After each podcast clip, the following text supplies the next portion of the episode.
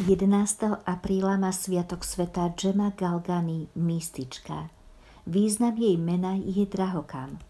Sveta Džema Galgani sa narodila 12. marca 1878 v jednej talianskej dedinke pri meste Luka.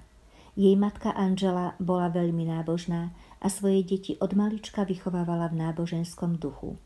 Džemu to poznačilo na celý život. Modlitbu si už v detskom veku veľmi oblúbila – keď však mala 7 rokov, matka ochorela na tuberkulózu a zanedlho zomrela. Ako 9-ročná Džema pristúpila k prvému svetému príjmaniu.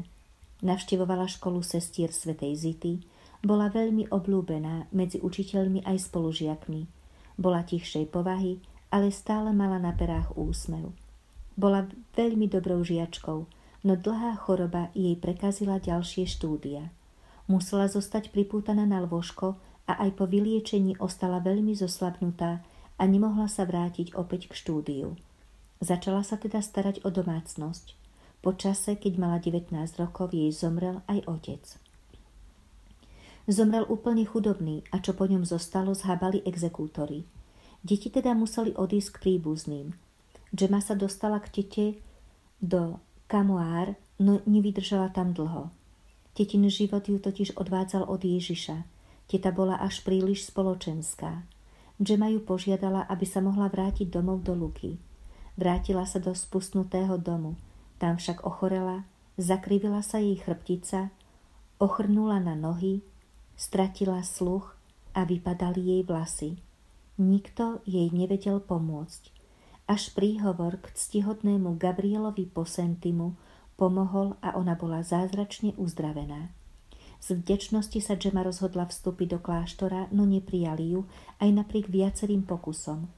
Džema si potom uvedomila, že Božia vôľa bude zrejme iná a tak žila naďalej v rodičovskom dome. 8. júna 1899 dostala stigmy. Každý štvrtok večer potom upadala do extázy. Popri tom sa rany obnovili. Krvácali zvyčajne do piatku po obedia alebo až do soboty rána. Potom sa zatvorili a na ich mieste zostali len biele jazvy. To sa opakovalo tri roky. Keď tento jav prestal, na miestach stygiem jej až do smrti zostali biele jazvy. Okrem toho bola aj mysticky bičovaná, na jej tele sa zjavovali rany, ktoré Ježiš dostal pri bičovaní. Trpela aj bolesti trňovej koruny. Prežívala Kristovu agóniu. Znášala jeho ťarchu kríža. Počase sa zoznámila s istou rodinou, Džaniniovcov, k ním potom chodívala častejšie na návštevy a sa tam nakoniec úplne presťahovala. Mali 11 detí a mu prijali ako svoju vlastnú. Tam zostala až do smrti. Svet...